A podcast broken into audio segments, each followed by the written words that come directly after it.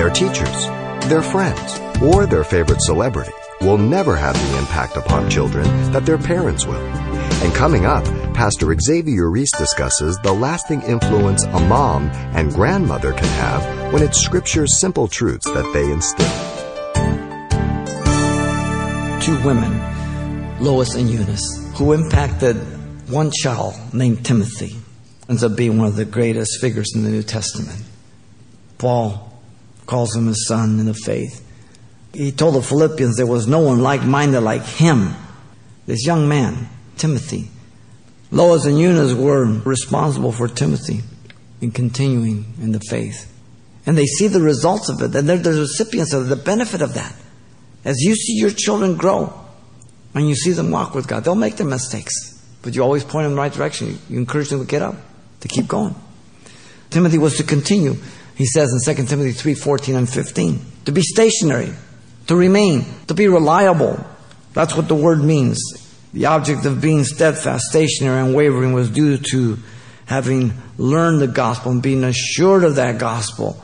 That you know when you're challenged, when you're opposed, when you're questioned about the gospel, that you stand firm and you say, No, this is what the Bible says. This is what really is the truth. This is what God's word tells me. You do not waver. Not because you just accept it because, because you've studied, you've lived it. And so the young pastor had come to a settled conviction of both in heart and mind that what he possessed was God's truth, reliable. The teaching of his grandmother Lois and his mother Eunice taught him the Old Testament, a strong foundation for the gospel. He had known the Holy Scriptures from a child. What an amazing thing that you ladies have a privilege to minister to your child the minute you bring them home from the hospital. And you begin to sing to them songs of the Lord. You raise them with the stories of the Bible. You model it. They grow up knowing they're trustworthy. An aged white haired mother sat with a smile on her face waiting for her famous son, Dwight Eisenhower, to arrive. Someone said her, You must be very proud of your great and illustrious son. Upon which she asked, Which son? Each one was equally great to the noble mother.